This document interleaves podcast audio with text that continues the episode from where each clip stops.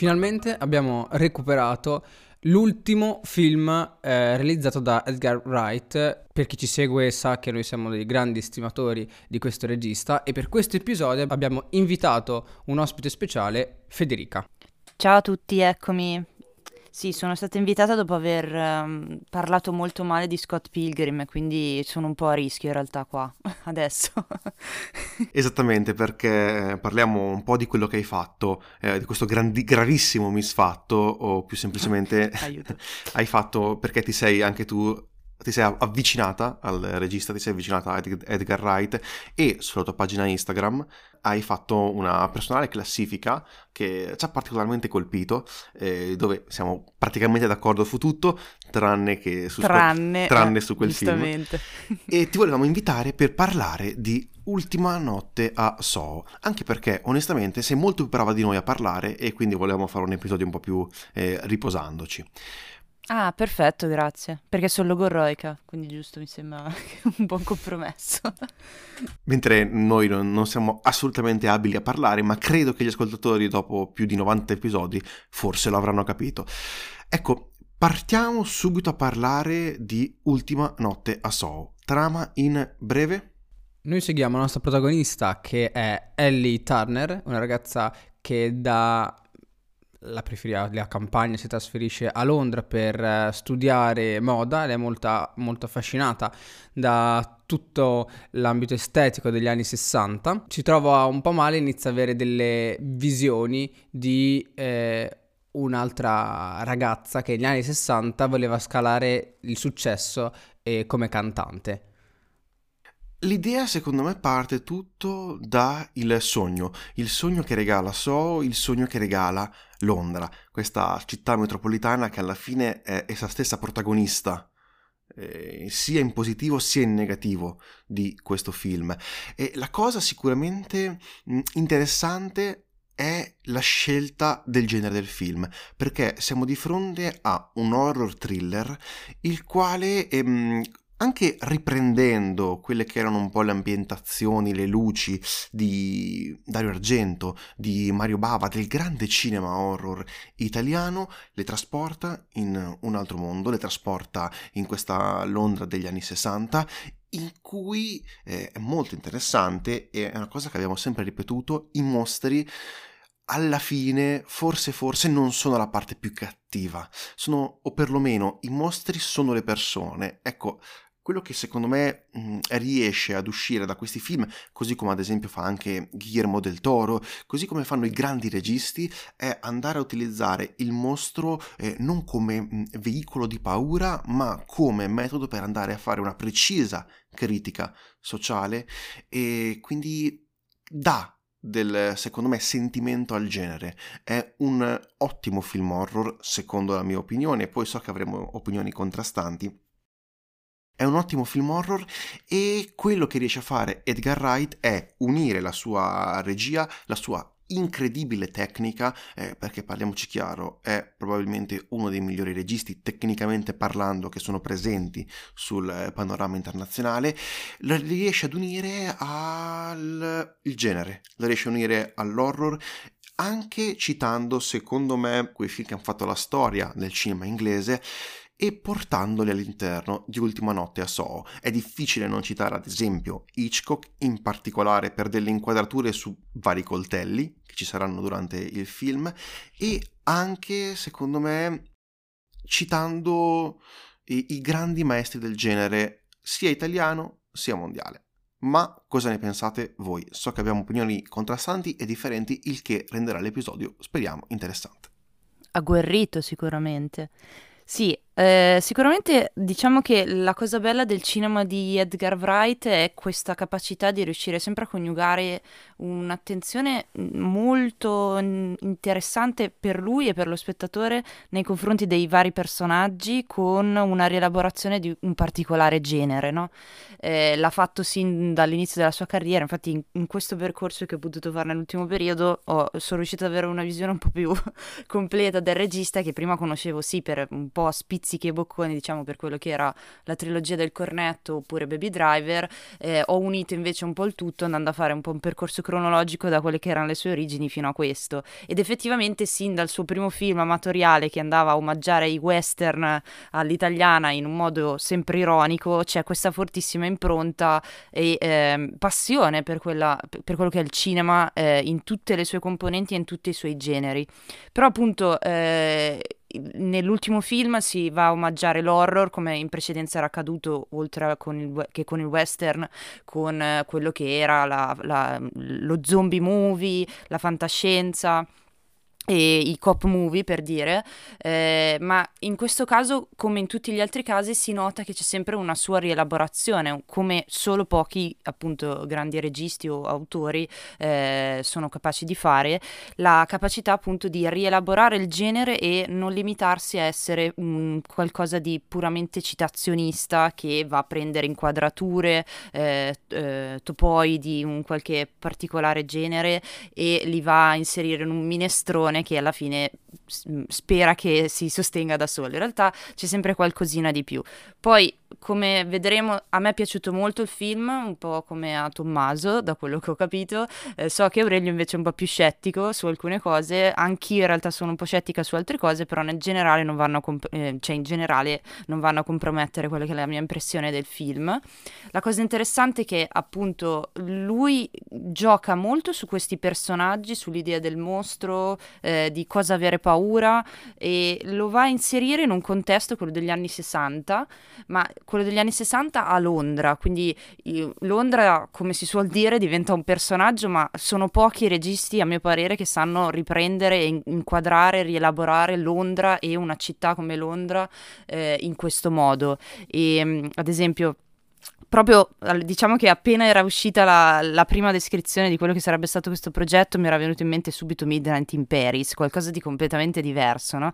Però eh, come concetto di ritorno nostalgico a un passato tramite un sogno o un viaggio notturno, diciamo, eh, c'era, c'erano molti punti in comune e anche lì la città diventava un, non solo un'ambientazione, un'atmosfera, ma un protagonista a tutto tondo. E Edgar Wright con Londra fa un lavoro molto simile e o trovo veramente che ci siano pochi registi che siano stati capaci di inquadrare Ron- Londra in un modo simile, perché di solito ci si va a concentrare sempre sui luoghi più riconoscibili o quelle che è un po' lo stereotipo londinese, no? Invece lui è riuscito ad andare un po' più eh, in profondità dando sfumature e anche complessità a quello che è il, l'ambiente, andando poi ovviamente a omaggiare tutto quello che è eh, il, cinema italiano, Bava, eh, Argento, ma soprattutto Hitchcock ho visto molto in, nell'inquadratura, ad esempio, anche con le luci, sì che quelle luci un po' colorate così richiamano l'horror italiano, ma richiamano anche alcuni film di Hitchcock, come appunto La donna che visse due volte,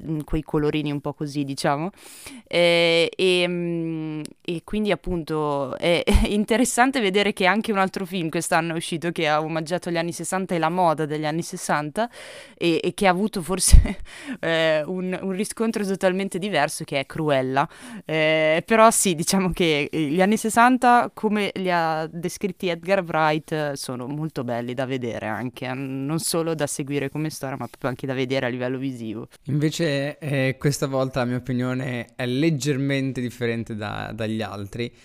Premetto che il film mi è piaciuto, ma non così tanto come è piaciuto per esempio a Tommaso e direi anche a Federica soprattutto perché io ho trovato debole in particolar modo a livello registico, nonostante le varie citazioni, proprio la parte legata all'horror. Perché se la prima parte eh, del film a me ha preso molto, quando doveva iniziare diciamo a, a immergersi nell'horror, secondo me c'era un problema proprio un po' di, reg- di regia, nonostante sia che premetto che secondo me ha fatto un ottimo lavoro poiché lo stile di eh, Edgar Wright comunque permane, lo si sente, è quello e questa cosa mi è piaciuta, lui è andato a cambiarsi per fare qualcos'altro, però ci sono delle cose che un po, mi, un po' mi cozzavano, proprio il suo stile che talvolta cerca di essere molto ritmato quando magari certe volte non doveva esserlo oppure con certe scelte che secondo me erano citazioni però poteva anche soprassedere per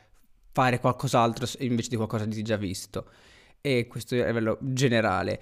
Se vogliamo iniziare a parlare un pochino più specifico della sceneggiatura, comunque volete già fatto, ehm, concordo pienamente sul fatto che ha descritto benissimo oh, Londra città senza perdersi, quindi per quello siamo totalmente d'accordo. Uh, secondo me una delle critiche maggiori a livello della sceneggiatura sono i personaggi, cioè la, la protagonista e la sua controparte negli anni 60, possiamo più o meno identificarla, sono ben fatte anche alcuni personaggi, soprattutto diciamo loro due, gli altri, come per esempio, ehm, non so, a-, a, caso mi viene la compagna di scuola, quella antipatica, se non il ragazzo che vuole aiutarla, sono delle macchiette, cioè sono lì soltanto per quella funzione e aspettano il momento di fare, di, di muoversi, di agire, se no prima cioè, non sembrano vivi, sembrano incollati lì che devono fare quello e nel mentre aspettano proprio di fare quello. E così come anche altri personaggi secondari, cioè i personaggi secondari secondo me sono un po', un po' tirati via, va bene che la storia è incentrata su di lei, però non mi sembrano, diciamo, vivi, mi sembrano proprio un po' appiccicati. E un problema, secondo me, sul quale siamo entrambi concordi scene- sulla sceneggiatura, in particolare è il finale. Io ho trovato il finale purtroppo come la più grossa pecca di questo film che tende veramente a farmi un pochino abbassare eh, quello che è il, il, voto generale che ho al film. Eh, perché? Perché arrivi a un punto, secondo me, in cui il regista stesso si accorge di non riuscire a chiudere perfettamente eh, quello che aveva costruito durante il film, creando un finale, cercando sempre di evitare eh, spoiler, eh, deludente. Deludente per come eh, ha raccontato la storia precedentemente e deludente per tutto quello che ha costruito, che qui viene par- quasi distrutto con anche dei colpi di scena abbastanza telefonati. Ecco, da Edgar Wright non mi aspettavo ciò, ma perché ci ha abituato veramente ad un altissimo livello. E faccio un esempio in Hot Fuzz che forse un pochino ricorda Ultima notte a Soho perlomeno secondo me nelle idee dell'impostazione del film e anche certe volte in, in Hot Fuzz vi erano delle inquadrature su un assassino che sono particolarmente simili a quelle di questo film Ecco, in Hot Fuzz il colpo di scena, che generalmente sappiamo esserci nei film eh, del buon regista inglese, il colpo di scena è importante, cambia completamente la storia, qui non avviene secondo me proprio perché arriva debole. Ecco, sul finale il film si perde, se volessimo farne una critica. E poi aggiungo, mi è venuto in mente un altro film eh, che assomiglia tantissimo a questo ed è Repulsione di Polanski, che credo debba essere citato perché la storia è eh, simile e il film alla fine va proprio a omaggiare anche, anche questo. Ecco, se volessimo fare l'unica critica che ho trovato veramente forte, come detto, è il finale della sceneggiatura. E, tra l'altro si è fatto aiutare da Christy Wilson Cairns, che è tra l'altro scene- sceneggiatrice di 1917, un film che anche lì secondo me a livello di scrittura aveva dei problemi, aveva anche una certa piattezza che so che Auri tu hai riscontrato nei personaggi, ecco forse secondo me i personaggi potevano essere un po' più delineati, eh, però anche se ci pensiamo durante tutta la mm, carriera del, di Edgar Wright, i personaggi principali hanno una determinata mh, mm, definizione, mentre quelli che sono un po' più in secondo piano sono molto spesso delle macchiette o comunque personaggi che non servono altro che non essere magari delle spalle comiche, come può essere nella trilogia del cornetto. Quindi è qualcosa che forse lui si porta sempre dietro. Ecco, è un regista che eh, se volessimo magari fare un confronto tra sceneggiatura e regia, è molto più bravo nella parte tecnica, anzi è mostruoso nella parte tecnica, ma ogni tanto ha delle carenze per quanto riguarda la sceneggiatura, seppur avendoci portato dei film eh, veramente molto molto solidi, dove però magari non riesce a dare quella svolta di sceneggiatura, quei colpi di scena perfettamente riusciti, ecco che forse iniziano ad esporsi i suoi limiti in fase di scrittura. Sì, sicuramente diciamo che lui ha dei forti punti fermi che sono da ricercare sì nella, nella, in quella che è regia, montaggio soprattutto, eh, però appunto mh, ha comunque delle caratteristiche anche nelle sue storie che si possono ritrovare un po' in tutti i suoi film. Eh, il colpo di scena sicuramente è uno di questi, eh, soprattutto nella trilogia del cornetto e anche in, in, nei primi film, diciamo. Eh, però una cosa che secondo me si nota un po' rivedendo quelli che sono i suoi film, i suoi ultimi due film, è che si è passati da un ambiente in cui sicuramente eh, si prendeva molti più rischi nel mettere in scena storie sopra le righe, anche colpi di scena che molte volte erano molto arditi, ecco, eh, per passare a qualcosa di un po' più rigoroso e a tratti quasi formale, che forse dire formale quando si parla del, del cinema di, di, Edgar Wright eh, è sempre da pre- cioè una cosa da prendere un po' con le pinze, diciamo. Eh, però effettivamente dopo Baby Driver, secondo me si è assistiti un po' a, un, a, un, a uno, smusta, uno, smussamento pardon, eh, di quelli che erano questi suoi tratti un po' più eccentrici. E la mia paura è che quel finale o queste scelte su alcuni personaggi che sì, non sono personaggi secondari che non sono caratterizzati in un modo estremamente particolare e non riescono ad essere memorabili comunque eh, come altri personaggi di altri suoi film. Perché sì, ok, ad esempio, facciamo il caso di Baby Driver che comunque, ripeto, secondo me già era aveva delle caratteristiche che lo distinguevano da quelli che erano i film precedenti. Eh, comunque ha alcune sequenze, eh, soprattutto nella prima parte in cui ti eh, letteralmente ti introduce uno per uno tutti i personaggi, proprio facendoli parlare come se fosse un'introduzione alla fine, no? Eh, mentre in questo film tutti i personaggi secondari rimangono un po' lì, nel senso che appunto non, non hanno una, un grande approfondimento, ma ripeto, questo non è una, una prerogativa secondo me di, di Wright, eh, però non, non, riescono comunque a dare quel qualcosa in più alla storia. In, sono funzionali comunque perché eh, servono alla fine a, a, nel percorso della protagonista di mm, Thomasin McKenzie, eh, però non riescono mai davvero a essere qualcosa di più di semplici figure alla fine.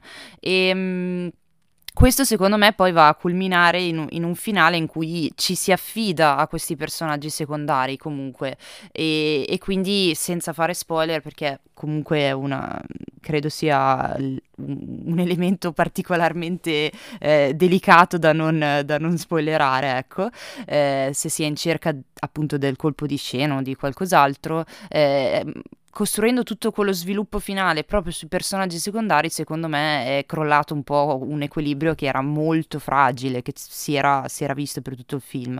E e, e, appunto, secondo me ha, il film ha tre quarti, come rimarcando proprio questo concetto, ha tre quarti della sua durata ben sviluppati, ben caratterizzati, eh, si vede comunque il percorso e la trasformazione soprattutto della protagonista. E devo dire che è forse uno dei primi esempi eh, del, del, suo cinema in cui si vede una scrittura di un personaggio femminile eh, sensata.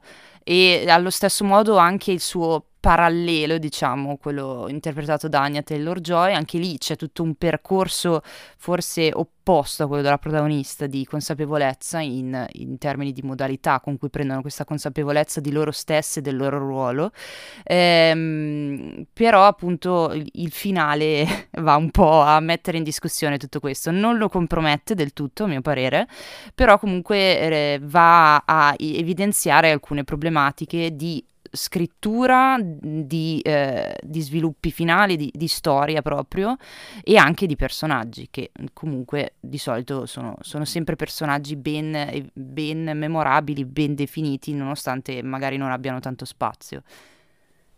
Del finale io parlo pochissimo perché sono molto bravo a fare spoiler, quindi cerco di dire il meno possibile. Concordo con voi sul fatto che sia di dubbia riuscita, è anche difficile, secondo me, trovare un finale adeguato a questa storia. E tornando invece un attimo sui personaggi, così eh, evito di fare spoiler, avete fatto notare che ne, anche in altri suoi film precedenti c'erano personaggi, diciamo, secondari non troppo definiti.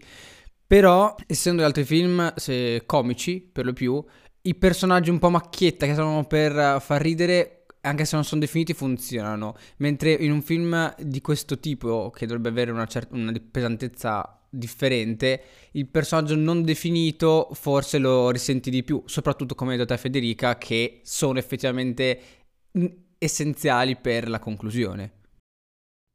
Per quanto riguarda la recitazione, in particolare Thomasin McKenzie e Anya Taylor-Joy, cosa ne pensate? Secondo me sono state molto molto brave. Tra l'altro Thomasin McKenzie la ritroviamo dall'episodio precedente perché lei aveva partecipato in uh, The Power of the Dog eh, e Inoltre è molto interessante come alla fine i temi trattati, seppur in maniera molto molto diversa, eh, siano certe volte anche simili, questa idea di un maschilismo tossico e violento che torna anche in questo film. Ma, come detto, sulla recitazione proprio a livello attoriale, cosa ne pensate? Beh, allora, diciamo che tutta la promozione è stata costruita sopra uh, Anya Taylor-Joy, il, il, il, fatto che sia cimentata anche nel canto e quindi c'è proprio anche questo proprio tutte le sequenze principali sono state eh, promosse in questo modo e l'intero film in un certo senso, anche secondo me a seguito di quello che è stato il successo della, della Regina degli Scacchi, indubbiamente. Però a mio parere, se devo proprio andare a vedere, perché è inevitabile fare il confronto tra le due, purtroppo per fortuna, diciamo, quando si hanno comunque due performance di grandissimo livello, Thomasin McKenzie riesce a reggere tutto il film da sola alla fine, perché anche le, le sequenze con Anya Taylor-Joy devono moltissimo all'interpretazione di, Tos- di Thomasin McKenzie, che riesce sia a mh, mm, incarnare proprio questa sua sorta di dannazione, perché eh, si, sin dall'apertura, quando viene introdotto il personaggio, si osserva che comunque è un personaggio inquieto, che ha un, qualcosa non, non, tanto da nascondere, ma un qualcosa che la, la segue eh, a livello anche di famiglia, di eredità, diciamo, che la segue eh, in ogni cosa che fa, in ogni avventura in cui si cimenta, che sia personale, lavorativa o di studio e tutto quello che è, eh, e quindi già ha un background molto particolare in questo senso e lei riesce a dare profondità quello, non soltanto attraverso quelle poche scene in cui eh, lo si vuole lasciare intuire, ma riesce proprio a eh, catturare quel tipo di eh, dannazione, fra virgolette. Eh, però eh, anche quando è in scena, mh, fra virgolette, con Anya Taylor-Joy, eh, si riesce a eh, catturare l'attenzione ed, ed è molto difficile secondo me con Anya Taylor-Joy in scena, soprattutto perché Anya Taylor-Joy è, è un è un'attrice che in ogni film che ha fatto ha rubato la scena.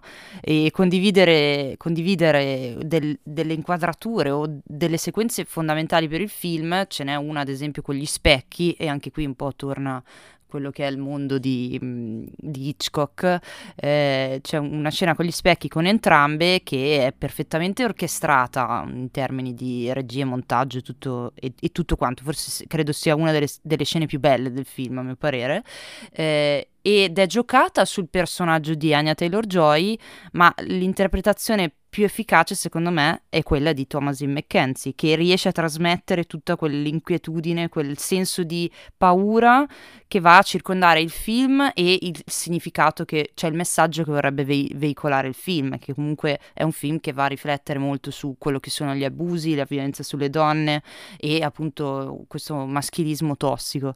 E quindi a me sono piaciute entrambe, eh, sicuramente un po' di più Thomasin McKenzie per questi motivi e purtroppo i personaggi secondari, come abbiamo detto, avevano un po' tutti questi problemi e a mio parere non se n'è distin- nessuno di questi si è distinto in modo particolare, eh, un po' intrappolato in, in scelte di sceneggiatura, ecco, quello sicuramente. Se all'inizio dell'episodio abbiamo detto che Federica parla molto meglio di noi, questo è l'esempio perché avrei detto semplicemente sono state molto brave loro due. Scusate. molto, molto semplicemente avrei detto questo, e invece... Io straparlo, è quello il problema. Beh, hai fatto bene, infatti dovremmo invitarla più spesso, per me va benissimo. Eh, Qui torno con un mio grande tormentone, concordo appieno, loro effettivamente sono state molto brave e l'unica cosa che non mi piaceva, uh, però non è questione diciamo attoriale, forse più resistica come direzione di attori, sono gli sguardi con gli occhi sgranati di ehm, Thomasin McKenzie quando deve scappare da qualcosa che richiama molto un cinema horror, diciamo, classico che però è, è già visto e ormai oggigiorno boh, mi faceva quasi più ridere vederla lei con gli occhi sgranati che scappa. Poi mi ha fatto anche un po' mezzo ridere una, una scena eh, delle scale che non dico niente. Gli effetti speciali li direi che sono forse C'erano un po' cose un po', un po' così, però effettivamente non possiamo imputarle all'attore se questa è la richiesta del regista, quindi... E se fosse quella la componente ironica e un po' irriverente che c'è nei film precedenti di, di Edgar Wright che è stata veicolata dentro a questo film, che è un film che di base non dovrebbe, cioè non è che fa ridere, nel senso, anzi, a, a tratti per niente fa ridere, no? Però No, una cosa che ho fatto fatica a ritrovare è stata quella componente lì e io me la sono giustificata un po' in queste scelte, anche di messa in scena. Cioè, una cosa sopra le righe, una cosa che a volte sembra un po' amatoriale anche, se, se devo dirla tutta a tratti, soprattutto sugli effetti speciali, secondo me. Ok, p- posso comprendere quello che dici, soltanto che eh, venendo un po' a sprazzi e soprattutto non così tanto definiti, non lo so, forse no, se realmente quello è di dubbia riuscita, È poiché male. è, Mm-mm. è, diciamo in un momento di, di un certo tipo di emozioni, quindi di paura così, questo sbalzo soltanto per alcuni aspetti, perché non è che ti cambia la musica, non è che ti cambia diciamo, il mood della scena, lo Mm. sbalzo di, di questo tipo eh, non è, non è- cioè non lo percepisci completamente. Ma, cioè, c'è una scena che fa paura, poi c'è un, un qualcosa che ro- rovina completamente il senso della, della suspense o della paura e, in realtà è una roba un po' comica, allora quello Sì. lo percepisci bene. Cose forse così un po' fini, non lo so. Abbiamo fatto ridere perché erano un po' assurde. Per me. Eh, concordo, concordo io, ti rubo un po' una battuta, Auri. E una cosa però che mi sento eh, di aggiungere, secondo me, su- sul cinema di Edgar Wright, ma in particolare su questo film, è eh, la capacità che lui ha di eh, lavorare principalmente con eh, movimenti di camera, con tutto ciò che non è effetti speciali. Eh, perché in particolare la scena degli specchi, la scena del ballo, è evidente che non siano state fatte in alcun modo in computer grafica o perlomeno con il montaggio. C'è questa bellissima sequenza di ballo in cui uno va veramente ehm, quasi a dubitare che possa essere stata veramente un piano sequenza girato in maniera consecutiva, eh, però conoscendo il regista, e poi mi sono anche un po' informato, tutto ciò che riusciamo a vedere in quel film, il- dove si può utilizzare il più possibile la componente materiale rispetto ad esempio alla, computer- alla componente più computerizzata, Edgar Wright punta su la prima. Cerca in tutti i modi di eliminare quello che può essere un, un ausilio del eh, computer per andare a fare il film. Certo, queste scelte magari eh, certe volte magari abbassano il livello qualitativo eh, perché inizi anche a notare che siano fatte realmente. Però secondo me è una scelta molto particolare che lui riesce a fare perfettamente ed è forse uno degli ultimi che porta in scena dei comunque film a grandissimo budget nei quali all'interno la computer grafica, la componente di computer è sempre la minore, cosa molto rara in, in questo periodo. Un'altra cosa che adesso vorrei, eh, vorrei chiedervi è, avete visto horror recenti più belli di questo? Una bella domanda questa. Io, io sì, ma non- forse non così recenti. Eh, mi viene in mente Midsommar, forse l'ultimo horror. Esattamente. Oppure... Mhm. ehm, con Fiorenza. Io ho apprezzato molto Relic, non so se, se l'avete presente, è uscito da poco sulle piattaforme, era stato presentato l'anno scorso a Trieste, che comunque è di fine anni, cioè fino- fine 2020, con tutti i problemi della delle varie produzioni del 2020. Però nel 2021 no. Però ripeto, non sono una grande cultrice del genere, quindi non guardo molti horror, onestamente. Ecco, secondo me, per de- sottolineare una cosa, è difficile trovare horror di alta qualità. Al giorno d'oggi è incredibilmente complesso andare a trovare dei film che facciano eh, il genere, che si occupano di quello. Abbiamo visto sicuramente Midsommar, Ari Aster, sicuramente bravissimo, così come magari The anche Lighthouse. The Lighthouse, certamente, e, però sono Ah. pochissimi film. Ecco quindi che secondo me bisogna valutare il film di Edgar Wright in maniera anche sotto questo punto di vista, perché è difficile trovare dei film di altissimo livello che siano di genere horror. E abbiamo parlato di, mh, del film di Luis Patigno, eh, Red Moon Tide, anche quello comunque un, un horror però molto più sperimentale, qualcosa di veramente al limite del, della concezione del genere orrorifico. È qualcosa però, trovare un film horror che possa andare bene per tutti, per tutto il pubblico, è veramente complesso. È veramente complesso. Magari un horror un po' contaminato, cioè non, non lo definirei, personalmente non lo definirei totalmente un horror, nonostante sia stato comunque eh, presentato e costruito come un horror. Ci sono anche jumpscare evidenti qua e là, eh, però sì, è un horror eh, a tinte più thriller a tratti, ecco, in alcuni passaggi. Non è a, 360 gradi un horror. È un, secondo me, un horror che si rifà molto al, ehm, alla storia inglese del cinema, si rifà molto mm. a Hitchcock, si rifà molto anche poi a quello che è l'horror europeo, che tendenzialmente aveva anche meno jumpscare rispetto magari a quello più americano, ed è interessante come qui quando avvengono i jumpscare, generalmente cosa succede? Si tende ad abbassare il volume per dare poi il, il il jump per dare poi il, l'alzamento del volume, fare mm-hmm. apparire un mostro a schermo e di conseguenza fare paura. Ecco, è un modo molto molto semplice che Edgar Wright utilizza in maniera differente perché non tende ad abbassare il suono, ma anzi cerca completamente di distruggere questa idea di jumpscare. Eh, delle volte potete sentire magari proprio dei suoni che magari non c'entrano anche nulla con la scena, secondo me solo per dimostrare che lui sì li utilizza, ma li utilizza in maniera differente. In particolare ce n'è uno in cui suona un telefono che non c'entra assolutamente nulla, però mi è particolarmente piaciuto come lo ha utilizzato. Anche per far vedere come gestisce la musica nei suoi film, che è comunque una componente fondamentale e lui la gestisce benissimo in qualsiasi contesto, in qualsiasi situazione. Sì, per quello che riguarda proprio il montaggio video e audio, eh, lui è tecnicamente mostruoso. Cioè, non, è difficile trovare qualcuno che sia in questo momento al suo livello. Abbiamo parlato della regia, abbiamo parlato della sceneggiatura, parliamo ora di una componente che secondo che oramai ci sta molto molto a cuore, la fotografia. E qui la fotografia è veramente ben fatta.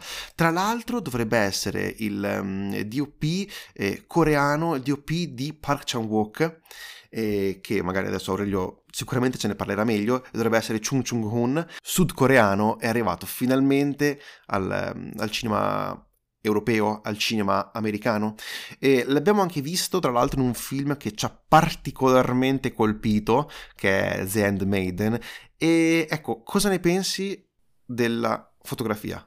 Ma io lascio subito la scena e il microfono al master di questo, di questo aspetto che sicuramente ne sa più di me. Io ho visto The Maiden, mi è piaciuto molto, però appunto non ho le competenze tecniche sul cinema coreano anche per andare a vedere un po' quella che è l'evoluzione magari anche del percorso del DOP. Allora, vabbè, adesso eh, mi sta dando uh, più importanza di quella che in realtà dovrei avere in quest'ambito. Oh, oh, assolutamente. Eh, Concordo sul fatto che la fotografia è realmente ben fatta, effettivamente eh, Chung, Chung non è uno alle primarie, come abbiamo detto, ha lavorato con Park Chan-wook, eh, ha fatto Old Boy, ha fatto Stalkers e Handmaiden, quindi ha fatto, recentemente ha fatto anche Hit, quindi è uno molto abituato eh, anche a eh, altissimi budget in questo film si sente questa caratteristica di, di, di qualità della luce, nel senso, avete, ci, avete preso in considerazione Hitchcock eh, quando si vedono oh, per esempio i neon nella camera, mm-hmm. che ricorda molto la donna che visto due volte, effettivamente quello secondo me è un grande utilizzo e caratterizzazione di, di, quell'ambiente, soprattutto che è un altro elemento che a per mio dà ritmo e caratterizza eh, in simbiosi con la regia di Wright quel, quell'ambiente effettivamente molto importante per la storia. Anche per quanto riguarda il resto della fotografia, secondo me è molto molto bello, mi piace particolarmente eh, quella durante i sogni, quindi che ricrea questo questa sensazione è un po' uh, quasi pellicola, poi, non so, poi eh, dato l'utilizzo di vari tipi di ottiche e um, subito comunque stavo dicendo una sensazione eh, che ricorda qualcosa di passato, un po' a contrasto invece con il giorno d'oggi. Tra l'altro una cosa che a me vabbè, mi ha fatto sorridere soprattutto le, nella prima parte del, del film, questo si lega ovviamente anche alla regia. Quando parte il film io pensavo che f- quella fosse la parte ambientata negli anni 60. Poi quando ah, vado a Londra e Londra è tutto moderno, lì sono rimasto un pochino Ah, ah, ma quindi era, era il giorno nostri. e, e, anche quelli magari potrebbe essere un po' un inganno anche a livello fotografico, come colori, come tutto quello che si vede. E quindi secondo me come fotografia è molto molto bello perché riesce comunque a differenziare due, queste due epoche e però certe volte a trovare dei momenti di unione. Per esempio la camera da letto, diciamo che è, è quella, a parte il neon cambia ben poco anche io faccio da parte mia i complimenti per quella sequenza del ballo e degli specchi, poiché è tutto fattoriale, qui c'è una, un'accortezza tecnica e di posizione dell'operatore, degli attori, perfetta, soprattutto perché, se non sbaglio l'hanno girato con un, tipo un finto specchio, di là c'era effettivamente l'altro, l'altro set, una roba divertentissima da fare, un, forse un po' no, giorni nostri abituati a un tipo di eh, soluzioni più in digitale, però effettivamente che tutti concorriamo con quella è bellissima, eh, hanno fatto bene a girarla, diciamo, in modo analogico, in modo reale. Bene, direi che abbiamo parlato abbastanza di questo film, certamente ce ne sarebbe da parlare per ore e ore, però diciamo che secondo me abbiamo fatto una buona, una buona, un buon sunto di quelli che possono essere i pro e anche i contro di questa, di questa pellicola. Io direi che possiamo chiudere qui, ringraziamo Federica di aver partecipato a questo episodio. Grazie mille a voi, ormai qui sono sempre qui per rompere le scatole, occupare spazio, minutaggio e criticare finali. Che ritornerai, diciamo, quasi a breve perché come molti ascoltatori potranno oramai comprendere, ci stiamo avvicinando alla fine dell'anno e eh. stiamo preparando un po' un episodio di recap in cui avremo un po' di, di ospiti. I listoni, i famosi listoni di fine anno. Però come ci, piace, come ci piace a noi, listoni un po' a random, parlando veramente esatto. liberamente, per evitare di utilizzare poi parolacce. E soprattutto cercheremo anche di evitare di parlare di film che non sono usciti in Italia. No, ma quello... esatto. Questa è una promessa sono da molti. parte mia. Sono tanti ed è un problema principalmente di uno dei due speaker di questo podcast. Chissà chi è, a voi, a voi il, il, il, mistero. È... non è molto difficile, basterebbe andare ad ascoltare l'episodio dello scorso anno e si può comprendere che qualcuno ha inserito una, nelle top 3 tipo tre pellicole che sono probabilmente anche quest'anno nella sua top 3 lo scopriremo solo vivendo, lo scopriremo tra pochissimo perché alla fine manca veramente poco, alla, alla fine dell'anno si sta iniziando a tirare un po', un po', le somme di questa stranissima annata cinematografica. Detto questo, brevi disclaimer finali ci potete trovare su Instagram, Effetto Vertigo Podcast, ci potete scrivere effettoverticopodcast.gmail.com ci trovate su qualsiasi piattaforma, eh, vi ringraziamo, io sono Tommaso. E sono Aurelio. Io sono Federica. E questo è l'Effetto Vertigo. Grazie mille, arrivederci.